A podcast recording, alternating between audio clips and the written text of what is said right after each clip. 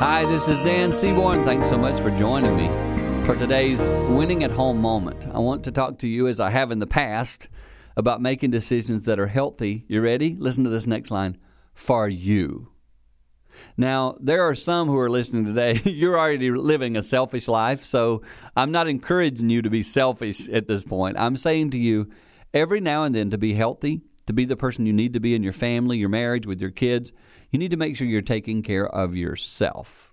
Quite often, there are people who spend their energy making sure everybody else in the family is doing great, but don't give themselves the same privilege of growing and staying healthy. So today, I just challenge those of you who are servants in your home, who do for your kids and family all the time, make sure you take care of yourself too.